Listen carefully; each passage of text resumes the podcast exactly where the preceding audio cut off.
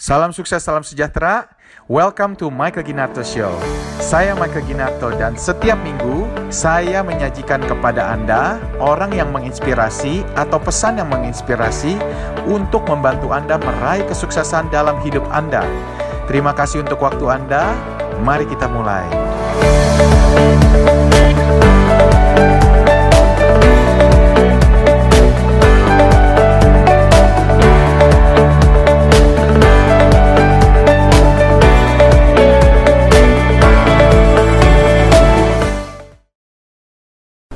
Pada waktu start, idenya nggak ada. Nggak ada. Mulai aja dulu. Gitu mulai ya? Aja dulu. Cuman pokoknya gue mau bisnis, mulai aja dulu, apa nggak ada ide gitu ya? Jadi tim pertama saya adalah istri saya. Kebetulan dia juga sekolah dari Akademi Pariwisata. Pariwisata, ya. Dulu nggak punya duit, nggak bisa. Mau ngutang ke siapa gitu kan? Nggak bisa. Yang paling saya horror story-nya adalah tahun 2016. Hari Sabtu berangkat, hari Kamis dikasih tahu izin terbang charter flight ke Zhangjiajie tidak keluar. Saya ingat papa saya mengatakan, kalau ada nama baik dijual, beli. 2M Pak harganya.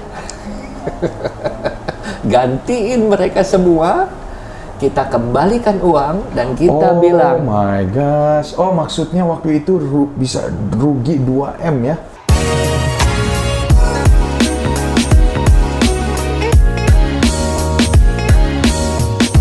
Salam sukses, salam sejahtera, sobat-sobat entrepreneur. Saya Michael Ginnato. Pada hari ini saya menghadirkan tamu yang sangat istimewa.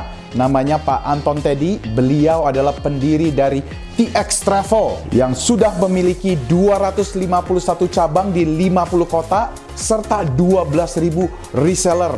Wow, keren banget deh. Seperti biasa, saya ingin Anda subscribe ke channel saya ini dengan mengklik button di bawah ini dan klik loncengnya supaya dapat notifikasi video-video selanjutnya. Oke, sobat-sobat entrepreneur sekalian, kita langsung aja ketemu sama bosnya TX Travel, Pak Anton Teddy. Simak episode kita yang satu ini.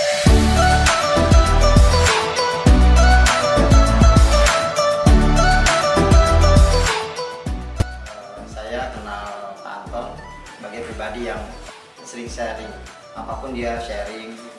Pak Anton itu adalah seorang pimpinan yang menurut saya tidak pelit dengan ilmu. Terkesan ya unik dengan beliau karena cara pikir dan pandangannya berbeda daripada yang lain. Profile dekat dengan pegawai ya, dekat dengan bawahan. Karena dia membuka semua jalan untuk semua karyawannya gitu. Jadi kita dibuat ikut maju. Pak Anton adalah seorang yang visioner dan juga banyak ide-ide kreatif. Selalu diajarkan bekerja seperti bekerja di perusahaan sendiri. Kita juga dikasih banyak pengetahuan. Ya. Artinya bertanggung jawab. Adanya perubahan-perubahan yang kita bisa ikutin sepanjang waktu ini, TX Travel tetap dapat bertahan dan sukses terus semakin jaya di kedepannya. Terima kasih. So, Pak Anton Teddy, apa kabar? Baik. Waduh. Baik. Ini suatu bahagia nih kita bisa bertemu pada hari ini. Bisa.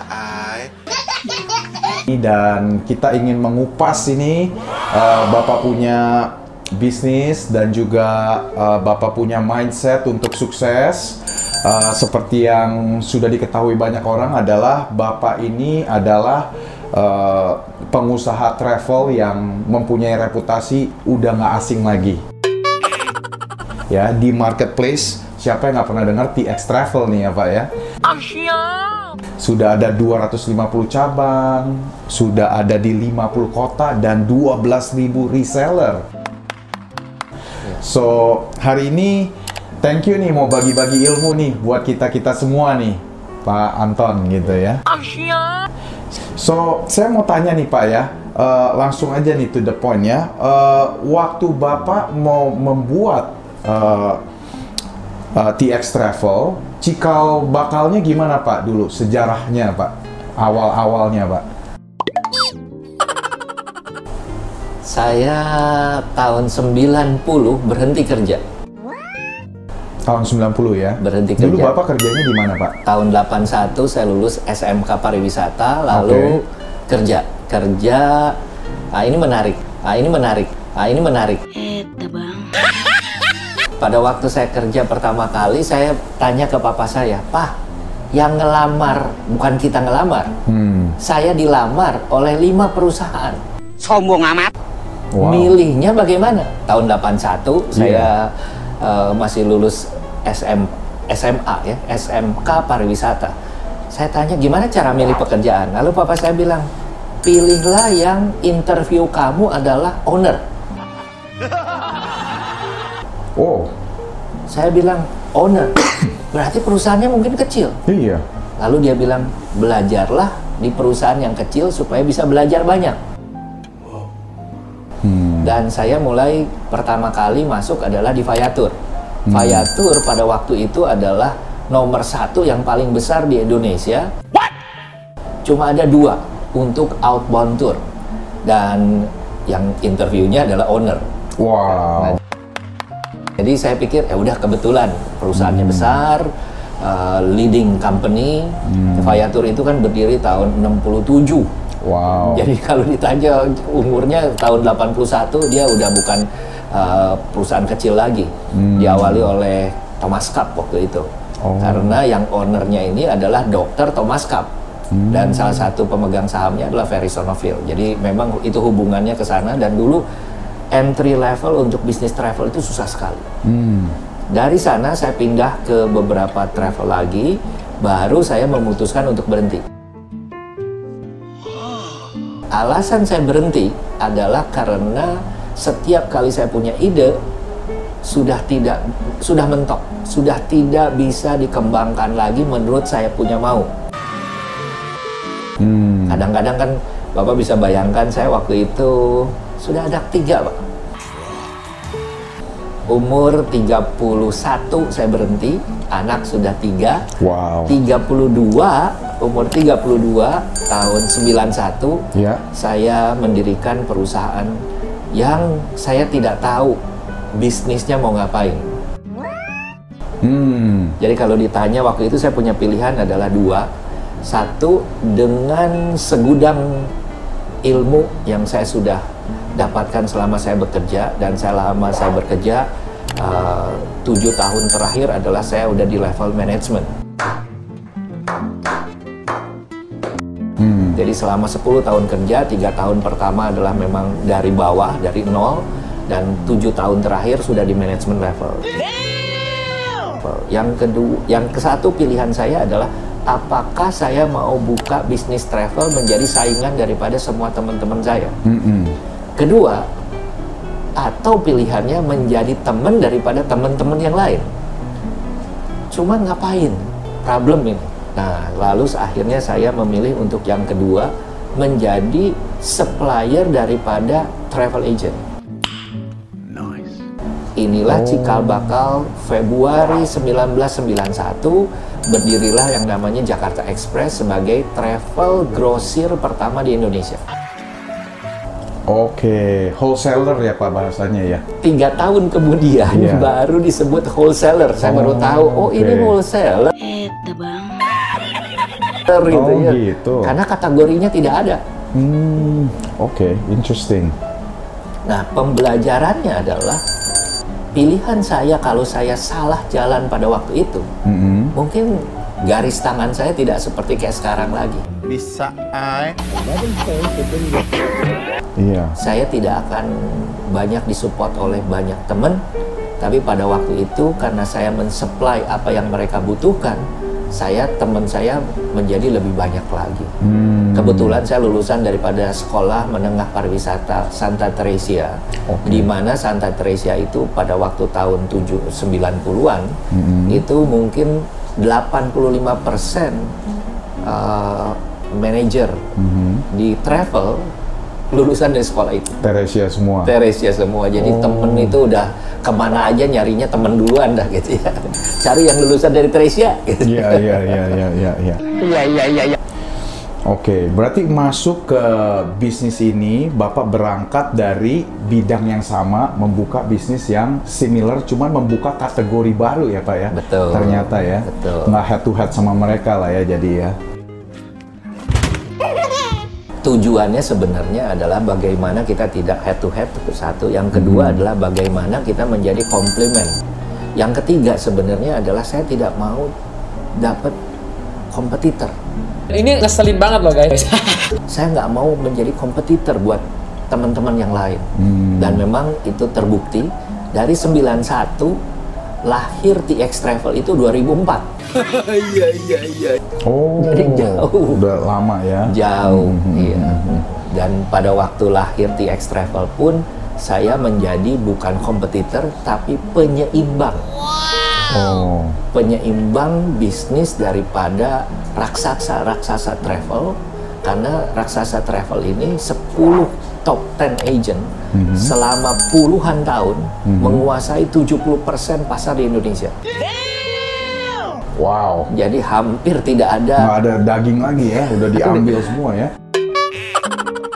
Nggak ada new enter juga, nggak ada yang baru, pemain baru itu hampir tidak bisa masuk.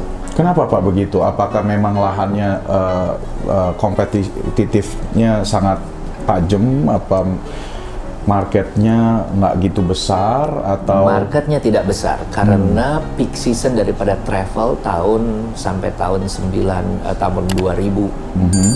awal itu hanya 6 minggu. Jadi bisa dibayangkan school holiday 4 minggu, lebaran seminggu, New Year seminggu, selesai. Selebihnya nggak ada bisnis. Bisnis holiday hanya 6 minggu selama 1 tahun. Nah, pada waktu saya masuk, saya melihat ada ketimpangan bisnis yang ada. Nah, saya mulai mengisi kekosongan itu. Bagaimana tidak menjual pada waktu peak season, tapi menjualnya pada waktu low season. Dan ternyata menjual low season seru banget. Harga setengah, harganya menjadi murah karena low season. Kedua adalah anytime, anywhere, kita bisa milih kemana aja, harga itu murah. Hotel juga lebih murah. Nah, itulah memulai satu fase di mana saya bisa mengatakan saya tidak compete dengan big boys, tapi mengisi kekosongan. Nah, pada waktu kita menjalankan ini, distribution channel saya bikin sendiri. Pada waktu itu mungkin sekitar 5-6 ribu saya sudah punya reseller, tetapi tidak punya brand sendiri. Yang sulit tidak punya brand sendiri, kalau punya produk bagus tidak bisa dipaksa jalan. Nah, sekarang bisa memaksa jalan kepada brand sendiri, kepada distribution channel sendiri, dan itu works very well. Nice. Berjalan, jalan. Nah, inilah asal muasal lahirnya TX Travel. Sebenarnya saya besarnya bukan di TX Travel, Jakarta Express. Jadi pemain travel yang lama-lama tahu saya sebagai Jakarta Express, tetapi customer B2C itu TX Travel. Yang Jakarta Express sampai sekarang udah PT-nya sama, tetap wholesaling masih sampai hari ini juga. Sampai sekarang, makanya itu yang punya 12.000 reseller. Wow. Oke, interesting. Pak, waktu Bapak memulai suatu bisnis, saya ini sedang mempelajari para pendiri perusahaan, ya, perusahaan di bidang manapun. Mereka ini ada 5 faktor yang menentukan kesuksesan, Pak. Yang pertama adalah idea. Idenya bagus apa enggak, market bisa terima apa enggak.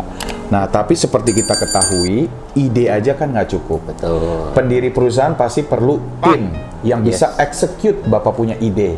Bapak utarakan, nih ide kita begini, tim yang akan execute, dan Bapak monitor. Yang ketiga, faktor yang ketiga adalah business model, Pak.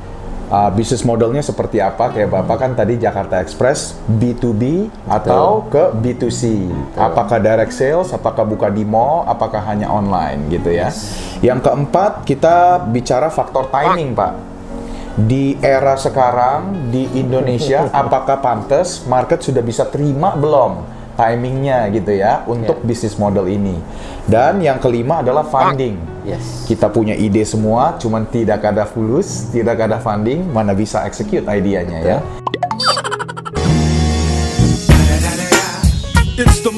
mungkin. Nah, saya pengen Bapak cerita sedikit, Pak. Bapak sudah mendirikan perusahaan ini sejak tahun 91, artinya sudah 28 tahun ya.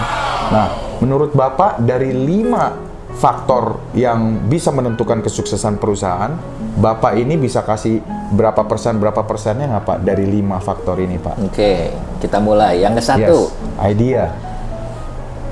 Pada waktu start, idenya nggak ada. Nggak ada. Mulai aja dulu. Gitu. Mulai aja dulu. Cuman pokoknya gue mau bisnis, mulai aja dulu. Apa nggak ada ide gitu ya? Keluar itu karena mentok. Kepepet. Bang. Oh, enggak, mentok dengan ide. Dengan ide yang banyak, lalu bos itu tidak memberikan respon yang sesuai dengan yang saya inginkan. Biasa Nggak bisa disalurkan. Jadi keluar dulu, bikin perusahaan. Oke. Lalu 3 bulan pertama, sebenarnya saya jalan tiap hari, ketemu teman-teman. Kamu perlu apa sih?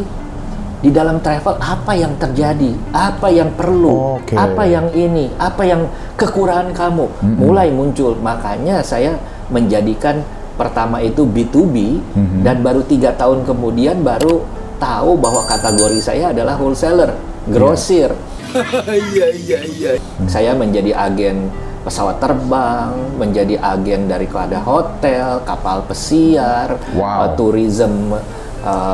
tourism dan segala macam saya sudah lalui. Menjadi agen buku, dulu itu buku travel itu berat sekali.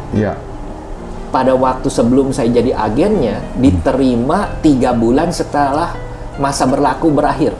Bisa dibayangkan, saking susahnya. Begitu jadi saya agen, saya bisa mengirim kepada mereka di bulan masa terbit. Dan setelah itu ada waktu 1 bulan lagi untuk masa expirednya. Masih lumayan dan itu cukup memberikan satu ide tambahan. Ide is very important menurut saya, tetapi banyak founders yang salah di dalam mengeksekusi ide. Mereka berpikir ide itu harus sempurna dari awal. Nah, ini menurut saya salah. Jalan dulu, ide jalan dulu sampai ke satu pintu, nanti di pintu itu bisa terbuka ide yang lain. 3 hours later. Stop it. Kalau belum jalan-jalan, nggak jalan. Berarti mulai aja dulu, idenya nggak sempurna. Betul. Ya, mulai. Jadi, 3 tahun saya baru menemukan satu konsep wholesaling. Awalnya tahun pertama nggak ketemu. Dulu jualan voucher. Saya terkenal dimulai dengan jualan voucher hotel. Voucher hotel di Singapura. Saya menjadi raja, bukan raja kecil, raja paling besar. Voucher hotel. Hotel Mandarin di Singapura 17% kontribusi saya per tahun. Itu saking besarnya. Kalau ditanya Lipo Group hoki dong ya. Bisa ai. Itu cerita yang lain lagi, Pak.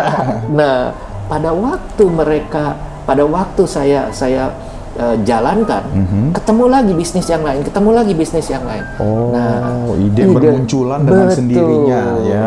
Oke, berarti ide bukan faktor utama ya.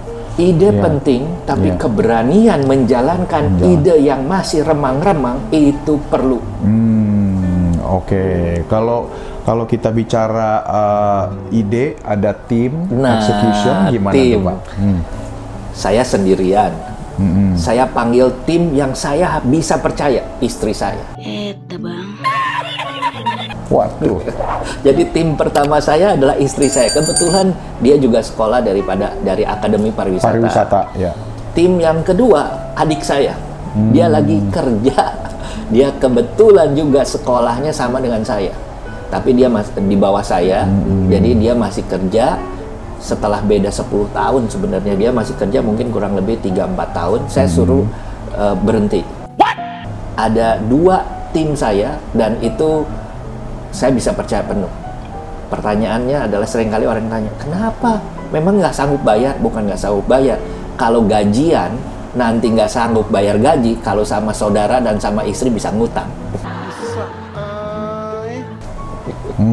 Betul. Kalau sama orang lain nggak boleh ke utang. Sampai ke utang. Iya. Yang ketiga? Yang ketiga bisnis model. Bisnis model kembali lagi sama dengan ide, Pak. Ide adalah di mana kita berani menjalankan ide itu pada waktu remang-remang. Yeah. Kita masuk, kita jalankan.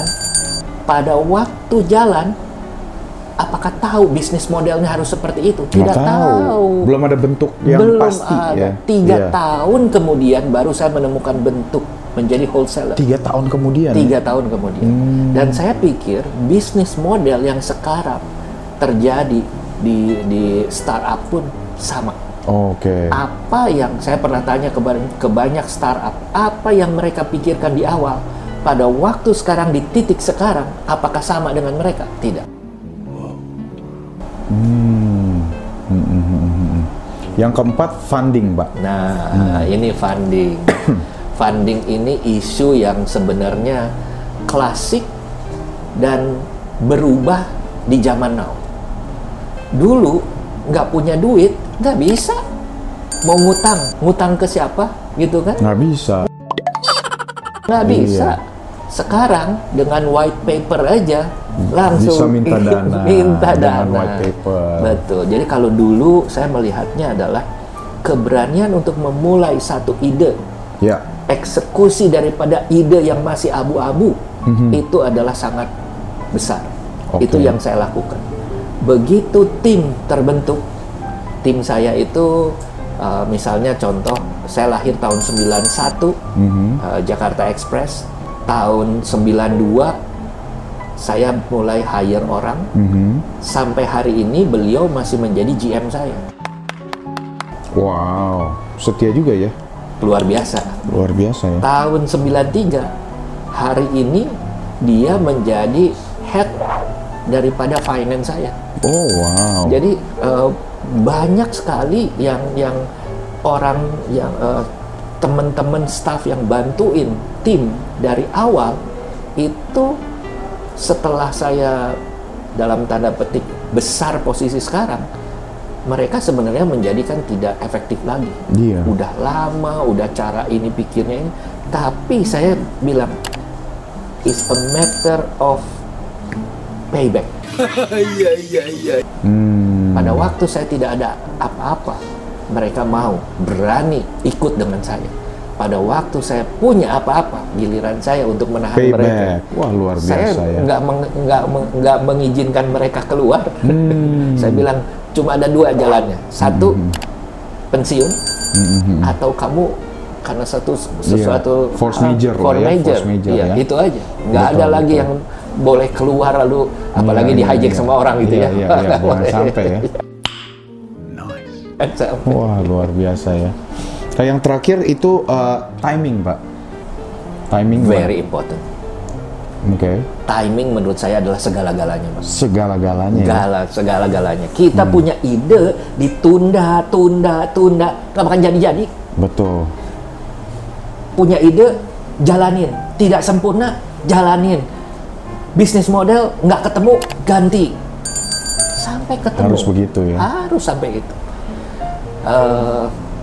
Kalau saya flash forward sekarang, ini kan flashback. Ya. Flashback orang bilang, ya Pak itu 28 tahun yang lalu. Iya. Sekarang bagaimana? Iya. Jatuh bangun saya sudah alami. Iya. Segala macam krisis.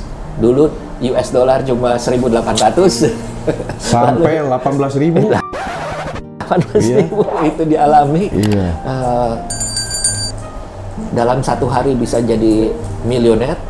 Dalam 1 hari bisa jadi miskin ya, gembelner. Betul. Yeah. Dan ini terjadi, Pak. Nah, kalau ditanya bagaimana dengan posisi sekarang, zaman now, digitalisasi, online, persaingan begitu luar biasa. Saya melihat kembali lagi, ini yang disebut bisnis model. Bisnis model itu tidak boleh menjadi segala-galanya. Bisnis model harus mengikuti zaman. Bisa beradaptasi gitu maksudnya? Betul, harus beradaptasi. Bisnis model tidak bisa dipatok. Kaku gitu nggak bisa ya? Bisa. Saya jual tiket.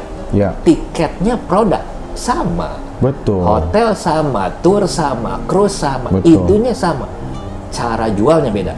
Oh. Cara jualnya, cara promosinya. Dulu saya menghabiskan banyak budget promosi untuk pasang di koran. Pasti, sekarang iya, nggak efektif lagi di koran. Ngapain pasang koran ya?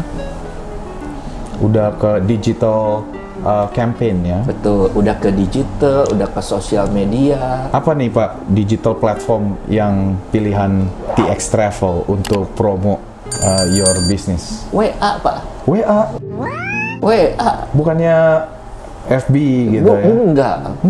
Oh. FB itu harus ngeliat lagi Pak, harus buka lagi ke FB. Ke WA, betul, tiap jam kita ngeliatin WA. Betul, betul. Order semua masuk dari WA, sebarkan promo dari WA, betul, gitu ya? Betul, order sih nggak masuk dari WA.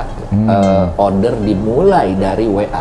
Oh. Orang tertarik dari WA dan saya pikir ini, saya tidak tahu dibandingkan dengan negara lain. Pada waktu saya bikin presentasi di negara, sharing dengan negara lain, orang lain tanya, apakah begitu, seperti begitu WA so powerful di Indonesia? It is, saya bilang, it is. I think so. Iya. Yes. Kayak tadi pagi saya mendapatkan ada satu produk di mana dijual sangat murah, dan saya mendapatkan kurang lebih ada 300 allocation yang saya bisa jual, dan saya pikir 300 itu cukup banyak, dan saya tertarik untuk melakukan promosinya. Yeah. Lalu saya tulis sedikit mengenai bahwa kenapa harus ikut sekarang, kenapa harus beli sekarang, kenapa harus dipromosikan sekarang, karena alasannya adalah ABC dan lain sebagainya. Saya tidak merubah apa-apa, tidak merubah konten daripada gambarnya, saya cuma skripnya yang saya rubah. Kenapa harus sekarang? Karena saya bilang ini tidak ada lagi dan lain sebagainya. Kirim dalam 2 jam 300 habis. Dan saya tanya ke staff saya, bagaimana respon FB, Instagram, kita punya WA itu macam-macam ke pasar yang berbeda. Mereka bilang 70% dari Bapak punya.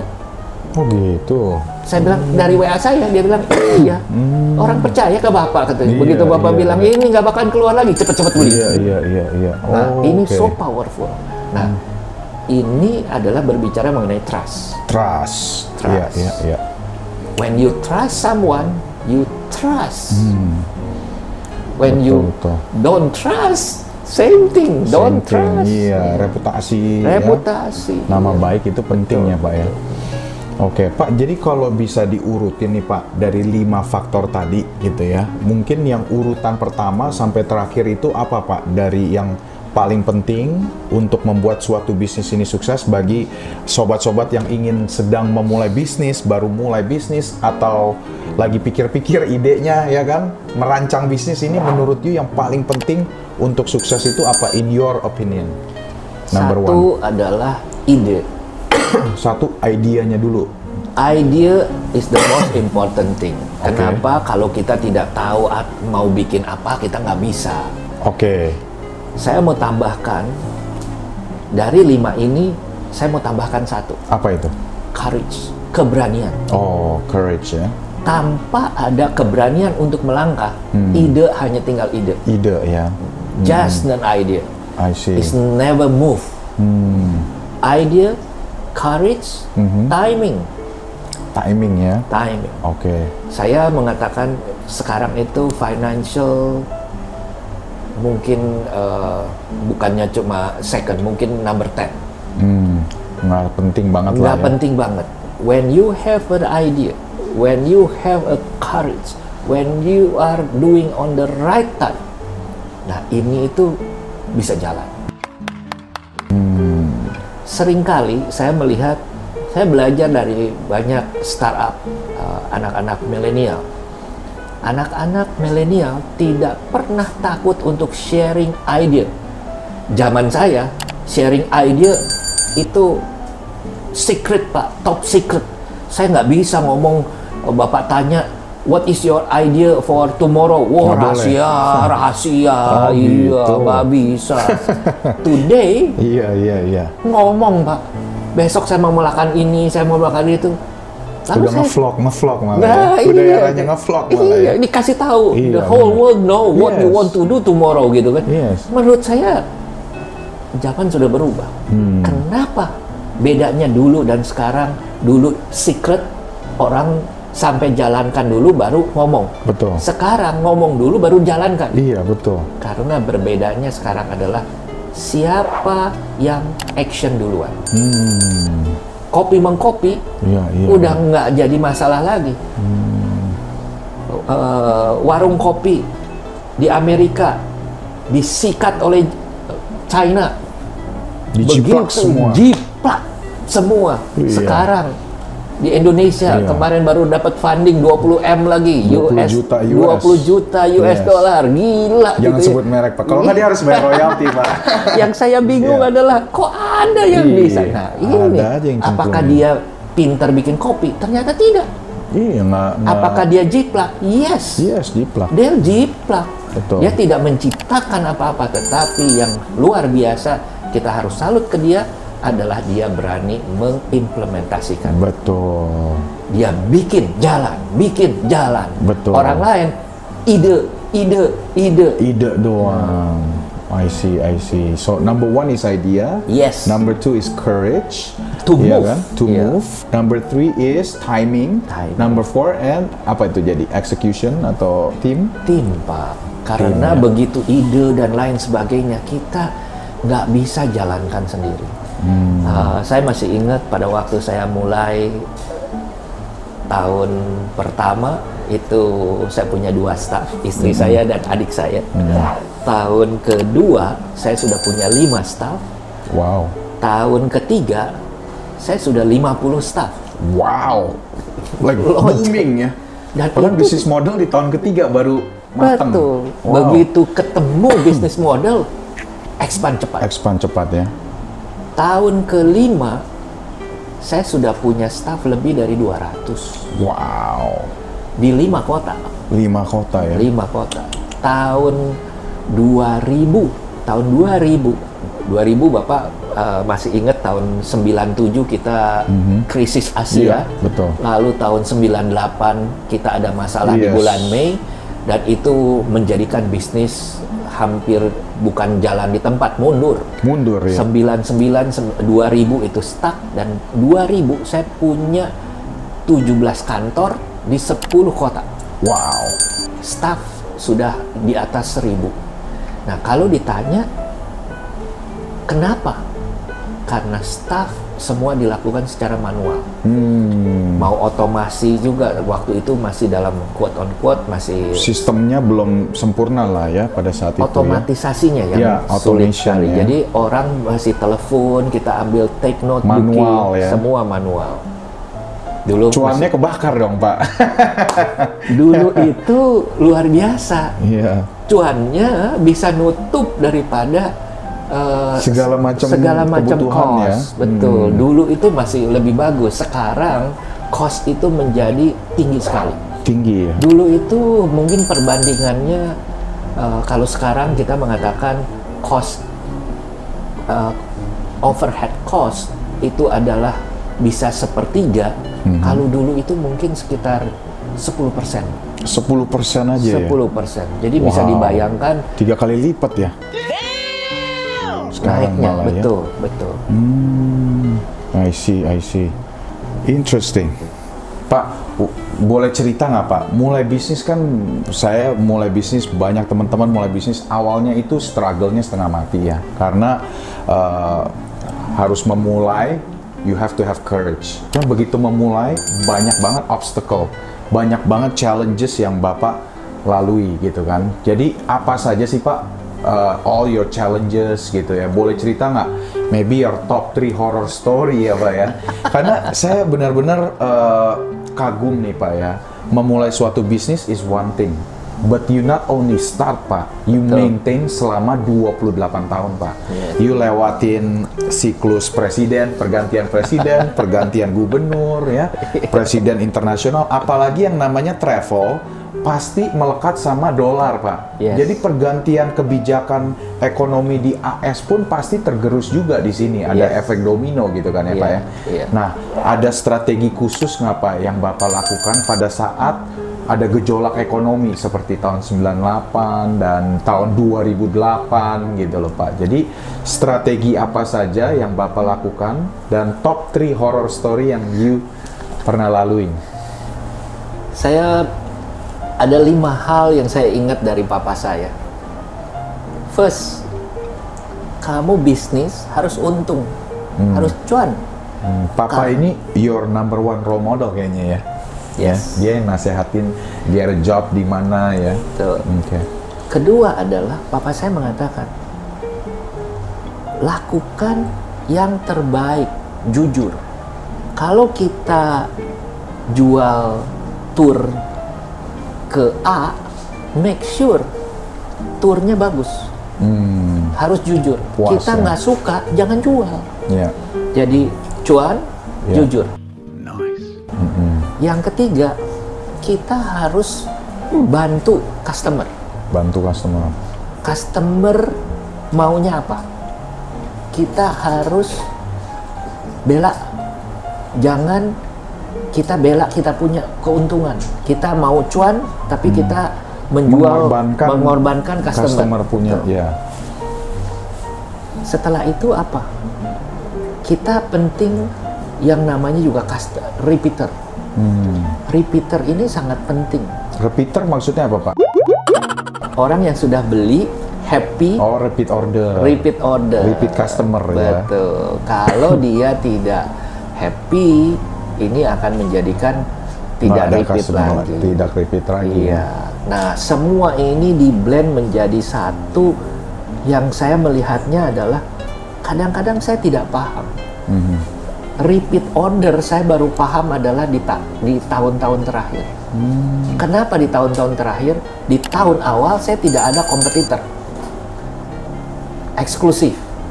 Semua mau beli voucher Singapura harus lewat saya. Semua mau... Kartel nih, kartel ya. Bukan cuma kartel, monopoli, Pak. Monopoli, monopoli. Iya. Lebih keras lagi. Orang mau nginep di hotel ini harus lewat saya. Nggak ada yang lewat lain, gitu ya. Dan itu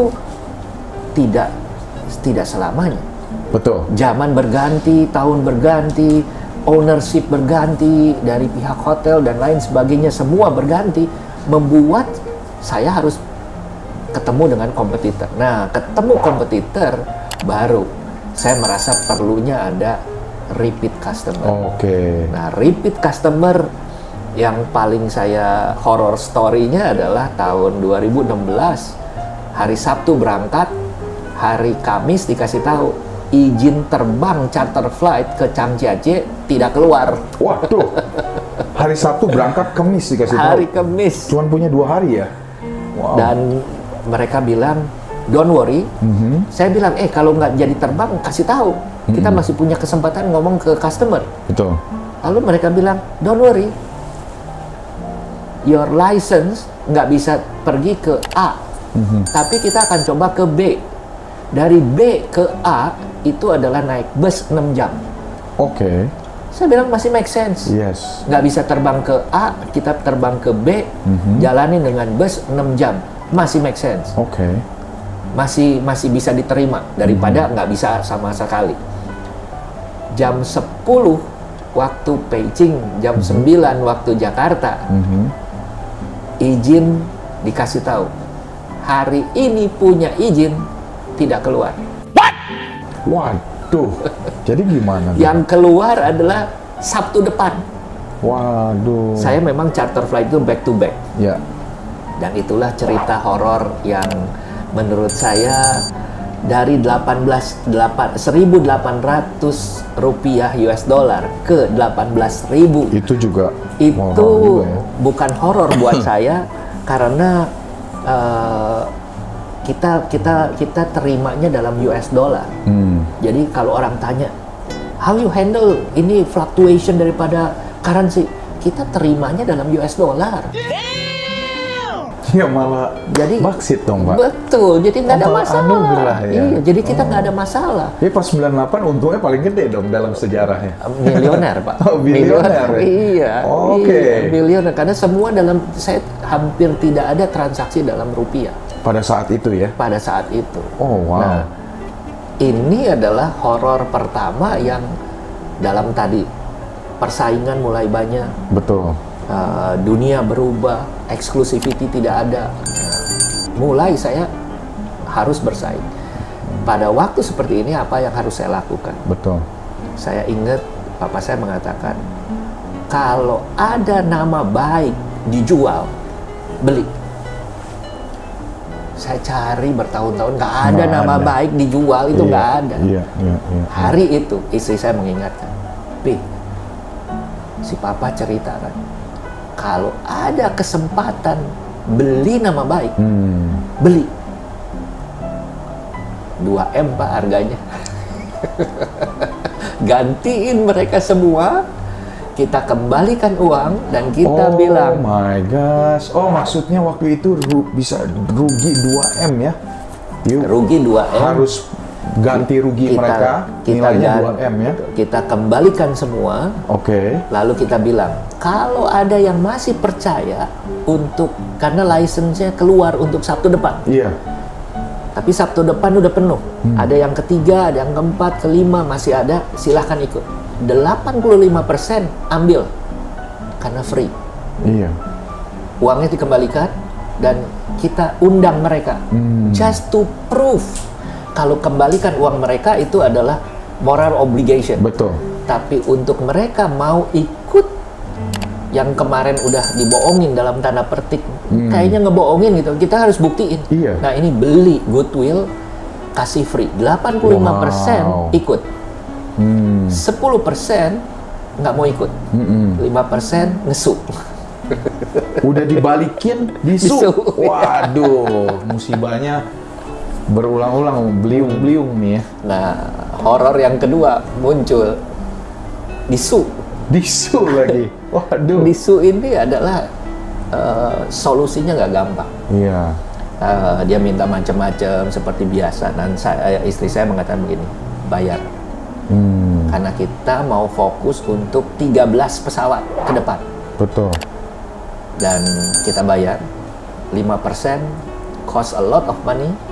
Walaupun cuma 5%. Padahal bukan salah you sebenarnya, udah you ganti. Sudah diganti. Dan juga ini sudah dikasih gratis. Sifatnya force major di luar kendalinya. Betul. Pak Anton ya.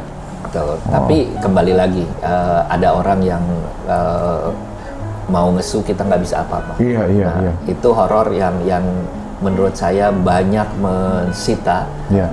Tapi istri saya mengatakan dari awal, udah penuhi apa yang dia mau.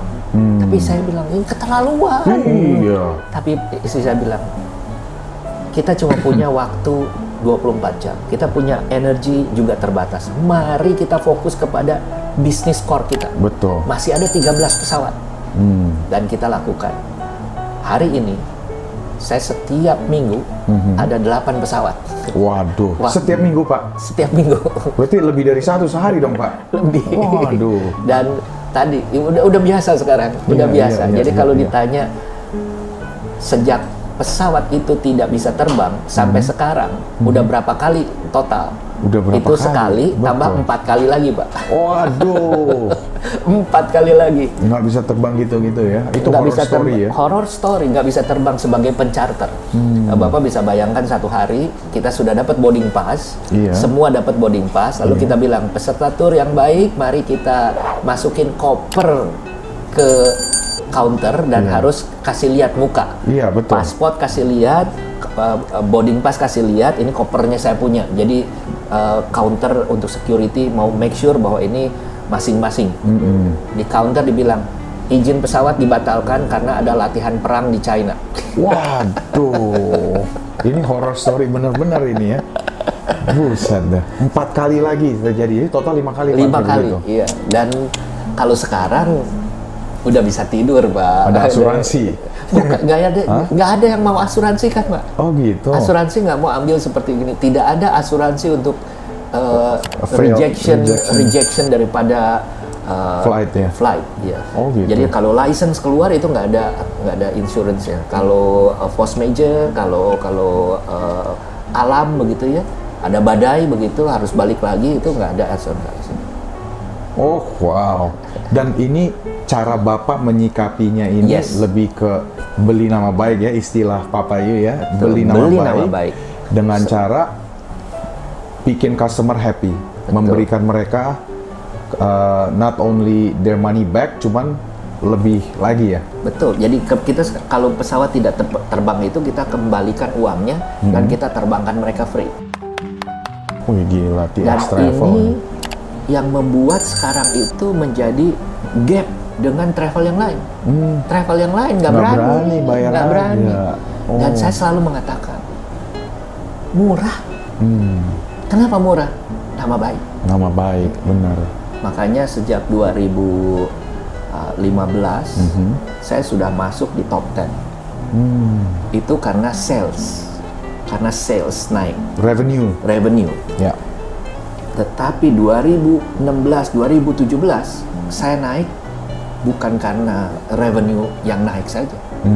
Trust level dari market naik. Betul. Nggak ada yang bisa kita, kalau kita bisa beli itu kan gampang. Dari mana Pak, Bapak bisa mengkomunikasikan event-event seperti ini kan ya siapa yang mau ya. Cuman begitu kejadian yang kita nggak mau terjadi dan Bapak ambil sikap dan take actionnya positif, menguntungkan customer terlebih dahulu dibanding diri sendiri. Gimana Bapak komunikasikannya? Apa dapat award? Apa Bapak masuk majalah? Atau masa lewat WA doang Pak? Gimana tuh Pak? Ternyata sekarang supaya ini, orang tahu gitu. Sekarang itu viralnya cepat sekali Pak. Orang itu ngomong dari mulut ke mulut, bukan dari mulut ke mulut Pak. Lebih tepatnya adalah dari HP ke HP Pak. Iya. Itu cepat sekali. Jelek cepat.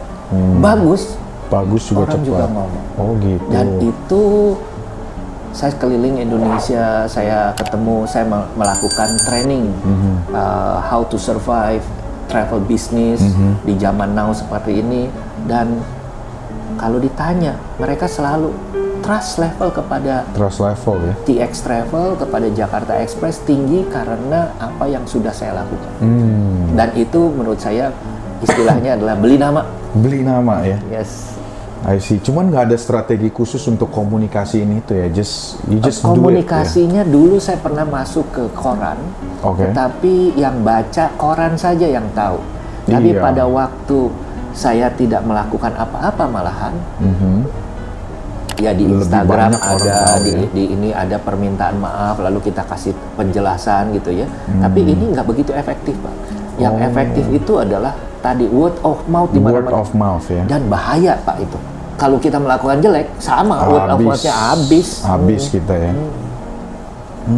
Very interesting bahwa word of mouth adalah menurut saya very powerful ya. I see. Jadi strateginya Bapak sebenarnya apa sih Pak? Word of mouth marketing ini dari WA. Orang yang mulai bisnis travel mah udah nggak ada harapan lah. Sekarang udah didominasi sama. Sebenarnya nggak juga, gini Pak. Bisnis travel itu untuk memulai memang dari 30-40 tahun yang lalu juga dikuasai oleh 10.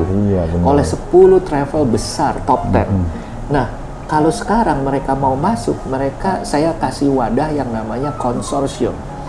Jadi mereka bisa mulai tanpa perlu risk, high risk. Jadi mulai dengan low risk tapi high profit. Kayak apa tuh Pak? Maksudnya bisnis modelnya kayak franchise? Kalau franchise masih ada fee yang cukup besar. Mereka bikin cari license sendiri travel agent, lalu dari license mereka punya sendiri, nama sendiri, mereka perlu produk. Nah ini yang paling mahal, ini gapnya yang paling susah sekali. Produknya. Kalau kita sebut dari 1 sampai 100, gapnya berapa sih? 99,9 Pak. Buset. Jual tiket gampang, jual hotel gampang, jual tour susah banget. Susah banget. Oh, gitu. Bukan susah lagi, susah banget ya. Nah ini yang saya sekarang jembatani. Saya bikin namanya ada TX, ada konsorsium. Konsorsium ini adalah semua travel agent pemula bisa ikutan. Makanya saya punya 12.000 dan tahun ini targetnya adalah 15.000. Wow, tahun ini 15.000. Strategi Bapak dapetin lebih banyak reseller lagi atau konsorsium gimana Pak? Satu adalah saya ngajarin how to do the right thing to your customer. Gimana caranya you ajarin? Saya keliling. Jadi saya keliling sebagai pembicara. Oh, oke. Nah, sekarang itu saya tahun lalu pergi ke 20 provinsi, Pak. 20 provinsi, 60 kota. Ini problem karena membutuhkan satu energi. Dan reach-nya kan baru 20 provinsi. Nah, setengah tahun ini saya masih melakukan hal yang sama. Tetapi bulan-bulan Agustus ke atas saya akan melakukan lewat online. Nah, online ini menurut saya bisa reach-nya lebih banyak. Seperti kayak sekarang saya punya kontak itu hampir 20.000 di WA. Lemot banget gitu kan ya, Bapak bisa bayangin. Ini saya tiap hari harus clear chatnya terus harus aktif gitu ya. Walaupun yang saya pakai remnya udah paling gede. Oh, I see. Berarti ini lebih WA onlinenya lebih direct ya. WA, Facebook, Instagram sangat efektif. Dan saya melihat, saya memposisikan bahwa saya bukan sebagai kompetitor. Saya sebagai mentor dari teman-teman travel agent. Saya juga bekerja sama dengan kompetitor. Tahun ini saya mulai untuk tahun pertama ngajakin kompetitor untuk charter pesawat bareng-bareng. Bermitra gitu ya? Bermitra. Mereka selalu bilang, nggak takut tarik-tarikan klien tuh Pak? Nah, itu menarik. Jeruk makan jeruk istilahnya ya? Mereka tanya, kenapa sih kamu mau ngajakin saya? 85% kamu udah bisa, kita cuma 15%. Iya. Saya bilang, saya berpikir adalah kalau sekarang tahun ini saya 8 per minggu, tahun depan saya kalau mau 15, nggak mungkin sendiri. Betul. Kolaborasi. Jadi kolaborasi dengan agent-agent besar dan mereka seneng karena 85% saya udah habisin. Iya. Mereka tinggal ngejual 15% dan 15% itu di-share lagi dengan 4-5 agent lagi. Jadi mereka cukup ringan. Dan mereka melihat, saya kasih contoh, ini how to survive. Karena kalau enggak, dalam waktu 5 tahun lagi, mereka juga mungkin akan susah untuk survive. Oke. Pak, seberapa penting sih Pak salesmanship in your opinion? Kalau untuk sukses dalam bisnis itu, salesmanship itu seberapa penting? The art of persuasion. Sangat penting Pak. Karena tanpa itu kita tidak bisa belajar. Kita salesmanship itu orang seringkali berpikir, oh karena saya punya karakternya bagus, saya punya passionnya bagus. Sebenarnya itu akan menghambat. Yang harus dilakukan adalah keberanian untuk melakukan sesuatu. Action itu lebih penting. Nah, salesman tanpa action juga nothing. Cuma punya, oh iya harusnya begini, teori doang. Teorinya banyak. Iya. Action yang nggak ada. Betul. Makanya salesmanship saya selalu mengatakan, menjadi seorang salesman bukan cuma jago ngomong, bukan cuma jago ide, bisa jualan nggak? Nggak bisa jualan, percuma. Percuma. Orang yang nggak jago ngomong, orang yang nggak punya ide tapi jago jualan, that's the real one. That's the real one ya. Bapak belajar salesmanship dari mana Pak? Dari pengalaman? I mean like 28 tahun, I mean like, ya kan, you're top 10 now, ya kan? Top 3 Pak sekarang. Sombong amat. Sekarang malah top 3 ya, sorry ini. Top 3, ya kan? Maksudnya you have to be good at selling gitu ya. Yang saya alami nih from our relationship, Bapak menjual tanpa rasanya saya dijual gitu. Nah ini profesional gini nih, grandmaster nih. Saya selalu, kalau saya mau menjual, saya bukan menjual produknya, tapi I'm telling you, you will be miss of this opportunity if you are not buying this. Yang rugi lu gitu ya? Iya. Oh. Yang bodoh lu. Iya, benar-benar. Kalau nggak beli lu yang bodoh lu, bukan gua. Iya. Gitu. Dan orang percaya. The trust level itu percaya. Jadi pada waktu kalau saya mengatakan kayak hari ini saya bilang ada 300 seat yang kita jual dengan harga 2 juta di bawah normal price, dan ini akan ditutup besok jam end of the day, besok jam 5. Dan saya mengatakan kalau nggak dibeli sekarang, rugi, orang lain yang beli. Iya benar. Bukan cuma rugi, orang lain beli dan you lose the opportunity. Dan begitu ini 3 jam habis. 3 jam habis ya, cepat sekali ya. Dan mereka thankful ke saya. Anton, mau dong kalau lain kali ada lagi seperti begini kita dikasih tahu. Saya bilang yes. Iya. Dan tentunya tadi trust level harus tinggi. Betul. Oke, kayaknya Bapak pinter ngumpulin temen nih. Karena WA listnya banyak gitu ya kan. Jadi di dalam suatu bisnis ya Pak ya, yang saya pelajarin kan harus ada sales untuk terjadi sebuah revenue kan. Yes. Nah sebelum ada sales kan ada yang namanya traffic kan. Betul. Anda harus memposisikan diri Anda dan Bapak you punya perusahaan di traffic yang tinggi supaya you bisa dapat, you build your list. Yes. Nah dari your list itu you bakal bless your sales page ya, bisa dibilang sales message gitu ya. Ada strategi khusus nggak Pak? Mungkin untuk build reputation sama build a list yang name banknya Bapak nih udah banyak gitu loh. Mungkin salah satunya dari talk show, mentorship gitu loh. Ada on purpose what do you do gitu loh Pak. Yang itu sebenarnya poin yang kedua Pak. Apa itu? Poin yang pertama adalah you must sell a good product that you trust. Number one is the product dulu. The product you trust. Kalau saya saya punya produk, saya harus jual, tapi saya nggak confidence saya terhadap produk itu rendah. Saya tidak jual. I only sell when the trust level to the product, confidence level to the product itu sangat tinggi. Saya kemarin ini real story. Saya kemarin duduk ketemu dengan satu temen yang udah lama nggak ketemu, dan dia bilang, Pak Anton, saya begitu terkesan dengan waktu Pak Anton 2 tahun yang lalu kasih produk ke saya. Sampai hari ini saya selalu cerita tentang produk itu.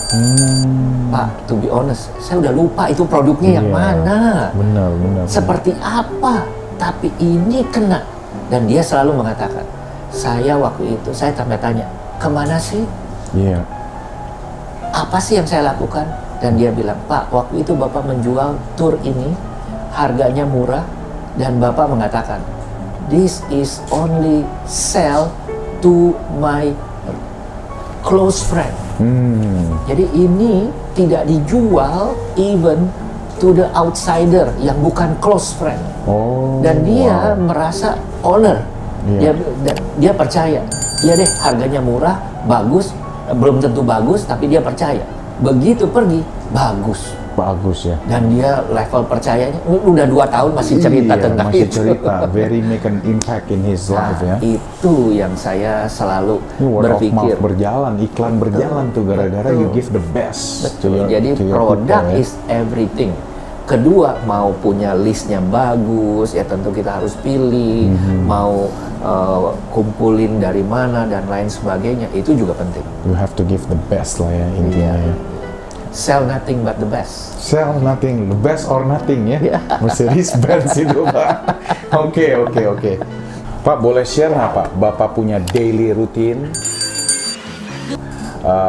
untuk basically your daily routine lah, supaya hidup lebih sehat, lebih istilahnya juga you're a good CEO kan up to this point gitu loh. Ada certain habits that you do on a regular basis, bisa di-share rahasia-rahasianya nih? Bukan rahasia, sebenarnya kebiasaan aja. Yes. Satu adalah bangun pagi.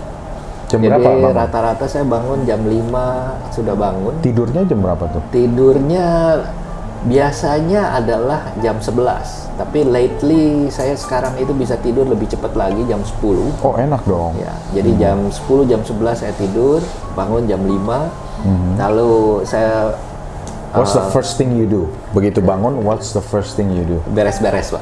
Beres-beres, dan setelah itu saya belum mandi. Saya jam 6:30 biasanya adalah saya jalan pagi. Jalan udah cepat. Pasti tuh rutin ya. Kecuali kalau hujan gitu ya. Dan itu setelah itu jawabin WA dan lain sebagainya. Pas lagi jalan? Enggak.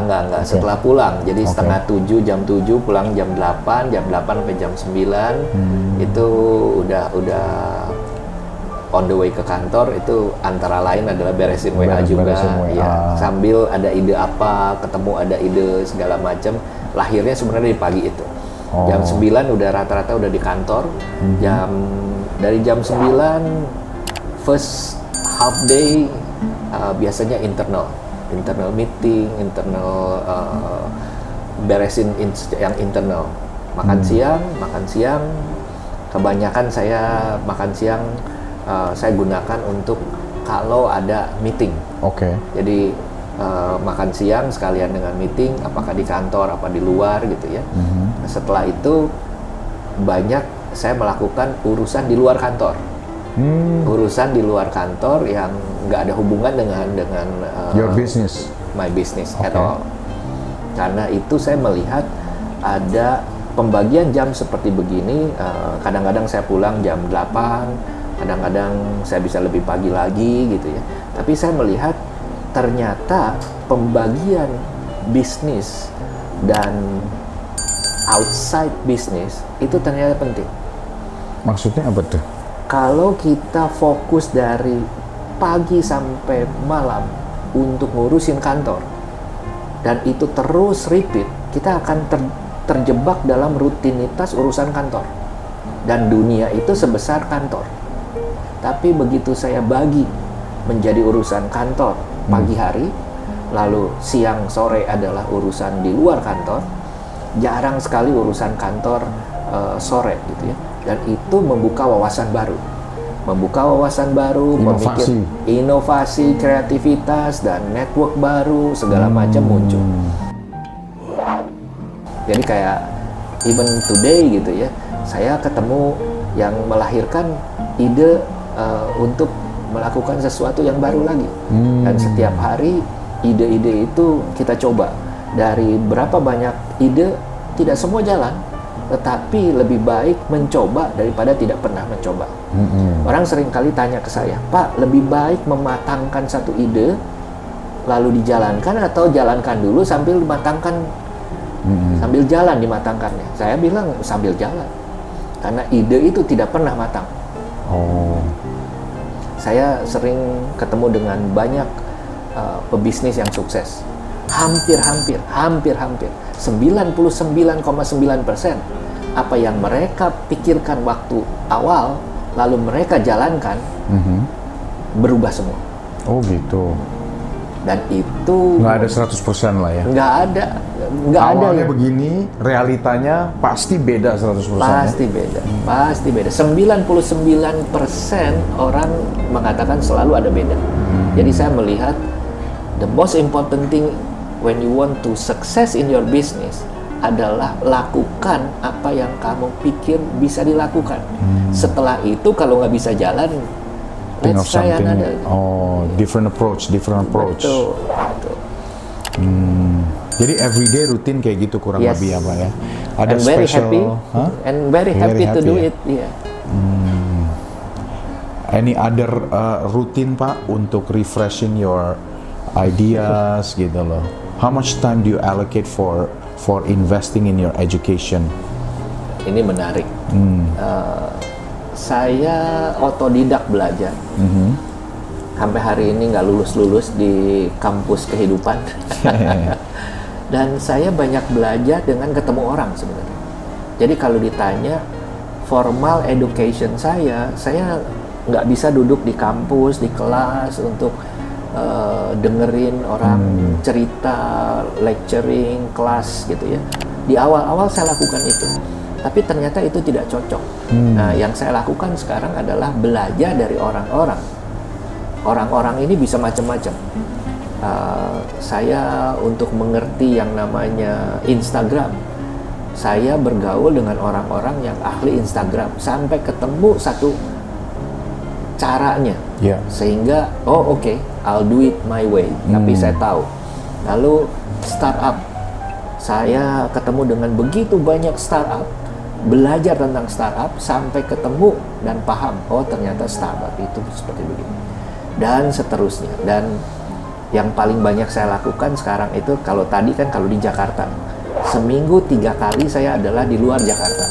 Nah, di luar Jakarta ini saya belajar tren yang terjadi di Medan, apa yang terjadi dengan Makassar, apa yang terjadi dengan Kupang, dan itu 3 rentang waktu yang berbeda membuat sebenarnya pembelajaran buat saya adalah apa sih yang bisa diterapkan kalau di Jakarta. Dan it's worked very well. I see, I see. Jadi learning from other people lah ya, intinya ya. Karena saya merasa saya tuh di travel tuh mentok banget. Udah plateau ya. Iya, karena apa yang dilakukan, believe it or not, pada waktu saya melakukan charter flight, dianggap sebagai satu tindakan gegabah. Dan ini nggak normal, nggak normal. Ya? You are not a travel agent. Ini nggak normal. You are not a travel agent. Karena saya mencarter back to back, tiap minggu satu pesawat, 13 minggu, nggak normal. Yang melakukan begini adalah airline. Kalau kita melakukan adalah travel agent melakukan adalah satu kali aja, E ke B, B ke E, udah selesai. Itu normal dilakukan. E ke B, B ke E 13 kali, nggak normal. Sekarang, seminggu 8 kali. Lebih nggak normal lagi gitu ya. Buset. Tapi kembali lagi. Outside the box banget ya? Bukan cuma outside the box, Pak. Saya udah sampai ke satu titik, think without the box. Iya, no box. No box. let your mind go free gitu ya, nggak ada batasan, nggak ada batasan itu ada di pikiran kita sebenarnya ya, sebenarnya nggak ada batasan, nggak ada batasan. Saya banyak belajar dari orang-orang pelaku bisnis yang sebenarnya konsep bisnisnya itu adalah sederhana. Dulu saya membuat konsep bisnis itu sedemikian ruwet biar entry levelnya susah. Ternyata salah.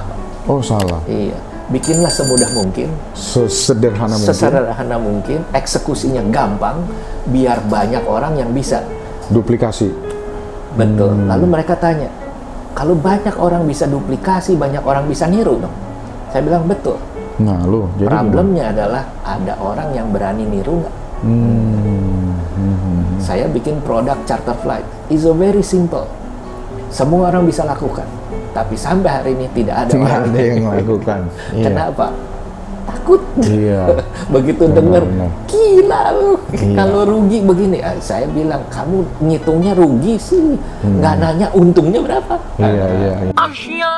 Iya. Wah hebat banget punya pikiran gitu ya. Oke. Terus ada tips nggak Pak buat orang-orang? 3 tips lah yang baru mulai. Sekarang kan ekonomi, as you know, sangat amat nggak stabil. Ada perang dagang antara China and US.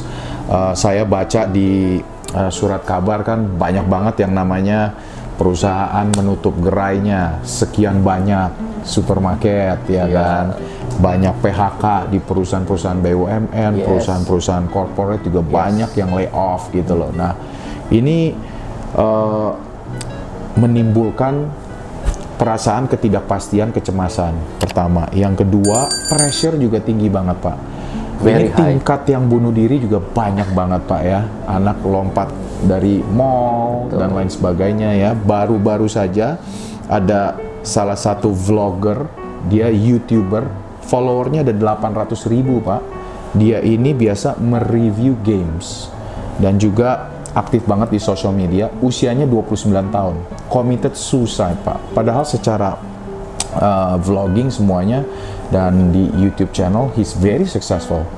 Tapi real life-nya he has no friends, gitu kan. Akhirnya dia stress level tinggi, committed suicide gitu loh. Nah Bapak sebagai legendary, very successful businessman, very honorable businessman with a very good reputation.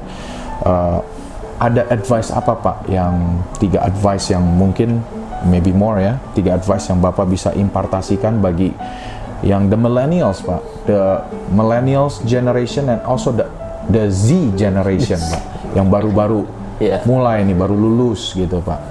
Yang pertama adalah, ini klasik sebenarnya, passion. Saya masih percaya passion apa patient Pak? Your passion is very important. Karena pada waktu turun dan naik, karena seneng, ini nggak menjadikan stres. Passion Pak, passion ya. Ini jadi lakukan apa yang kamu suka. Kita suka ya. Jangan melakukan apa yang kita pikir bagus. Problem dengan milenial sekarang adalah melakukan apa yang temennya lakukan. Orang bilang bagus, ikut-ikutan. Ikut-ikutan. Padahal dia nggak suka. Nggak suka, iya. Suka masak, masak aja. Jangan bikin online shop misalnya. Kenapa? Pada waktu stres datang, level bertahannya, surviving levelnya tinggi karena dia suka. Yang kedua adalah daya tahan.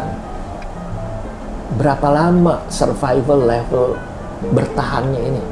Nah, seringkali orang itu cepet mengalah. Saya paling nggak tahan ngelihat dari milenial sekarang itu adalah nggak berhasil hari ini keluar.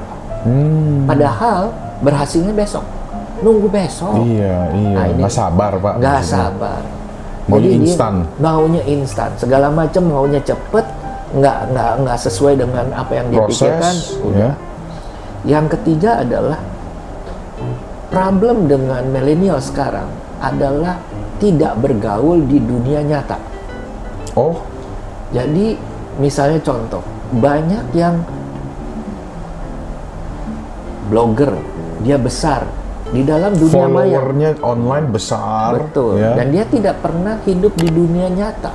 Friendsnya banyak di Facebook ya. Betul. Tapi real life-nya nggak ada friends ya. Nah, ini yang perlu diperbaiki. Dia harus ketemu, dia harus lihat.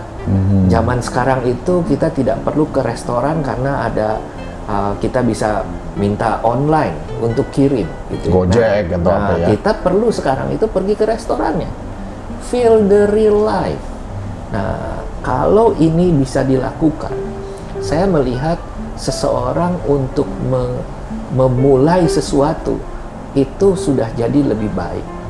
Seringkali saya melihat banyak orang, kenapa orang mau ambil jalan pintas? Karena dia kurang sabar. Padahal kesabaran itu adalah juga salah satu kunci menuju sukses. Sekarang mulai dari bawah, level 1. Tahan level 2, tahan level 3, dan dia melakukan terus-menerus improvisasi, kreativitas segala macam di tiap level. Begitu dia sampai ke level 5, daya tahannya udah berbeda. Bayangkan orang yang instan langsung ke level 5, begitu ada problem beda. Pakai level 1 punya mindset. Ya nggak, mentalnya level 1 main di level 5. Betul. Ya balik lagi ke level 1 ya. Oh, okay, that's interesting. So be patient, ya. Okay. So kalau Bapak nih ya, ini interesting sekali ya. So three advices ya. So saya ada pertanyaan nih terakhir nih Pak ya. Jika besok nama baik Bapak di online dan di offline tiba-tiba hilang, saldo di rekening habis. Yang sudah billions and billions hilang semuanya, bisnis Bapak hilang semuanya, and you have to start over again, what will you do? I'm very happy. Hah? Happy, are you sure? Iya. Tahu kenapa Pak? Why? Saya punya filosofi, apa yang saya bisa lakukan hari ini saya lakukan hari ini. Karena kenapa? Maybe tomorrow is too late. Oke. Jadi kalau hari ini saya melakukan sudah yang terbaik, lalu Tuhan izinkan besok saya memulai dari nol lagi, I'm very happy. Hmm. Because you know why? I know what to do from the zero. Oke. Nggak ada beban. Makanya kalau ditanya, apakah saya mempersiapkan untuk bisa menerima apa yang akan terjadi besok? Yes. Hmm. Besok saya lumpuh, tapi saya sudah puas karena hari ini saya sudah melakukan yang terbaik. Iya. Besok ada apa? Tuhan panggil saya besok. Saya sudah melakukan yang terbaik. Hmm. Dan saya happy. No regret. No regret. Itu filosofi yang saya pegang. Makanya orang seringkali bertanya, you are enjoying what you are doing. Hmm. Saya bilang, it is. I'm very enjoying gitu ya. Pada waktu saya pergi kemana, saya melakukan nothing but the best. Saya melakukan apapun hari ini adalah saya lakukan yang terbaik. Hmm. Besok, hampir-hampir pekerjaan itu kalau bisa saya lakukan hari ini, saya lakukan hari ini. Semua WA saya jawab hari ini. Hmm. Tidak pernah ditunda. Tidak pernah ditunda. Tunda 1-2 jam, yes. Hmm. Lagi ada meeting, nggak pegang handphone dan segala macam, tapi by end of the day, saya udah bisa tidur dengan nyaman, dan saya sudah siap. Whatever it is tomorrow. That's powerful, Pak. Itu very powerful. Dan itu menurut saya bukan cuma powerful. Saya melalui satu cycle kehidupan yang berulang kali. Cycle kehidupan berulang kali sampai ketemu satu titik. Bahwa kehidupan yang terbaik adalah bagaimana kita menyikapinya. Kalau saya menyikapinya I'm never happy, saya takut kehilangan, saya takut bangkrut, saya takut ini, saya takut itu. Itu sebenarnya adalah proses kelas SD. Yeah. Proses pencarian, proses mencari jati diri. Nah, saya sudah melewati itu, dan saya merasa adalah I done what I can do. Apapun yang terjadi besok, saya sudah siap. Kayak lagu Frank Sinatra ya, I did it my way. Oke, luar biasa Pak. Thank you so much for sharing today. Thank you for the invitation. Saya sudah belajar banyak ya. Tentunya sobat-sobat entrepreneur juga sudah belajar banyak ya. So, I wanna thank you so much. And saya yakin kita sudah memetik banyak pelajaran, dan saya yakin diberi kekuatan baru, wawasan baru, dan juga banyak ide-ide yang Bapak sharing ini out of the box, bahkan no box ya. Ya, memberikan kita energi baru untuk take action. And saya berterima kasih Pak for our meeting today. Thank you Pak. Oke. Okay. So, oke, demikian.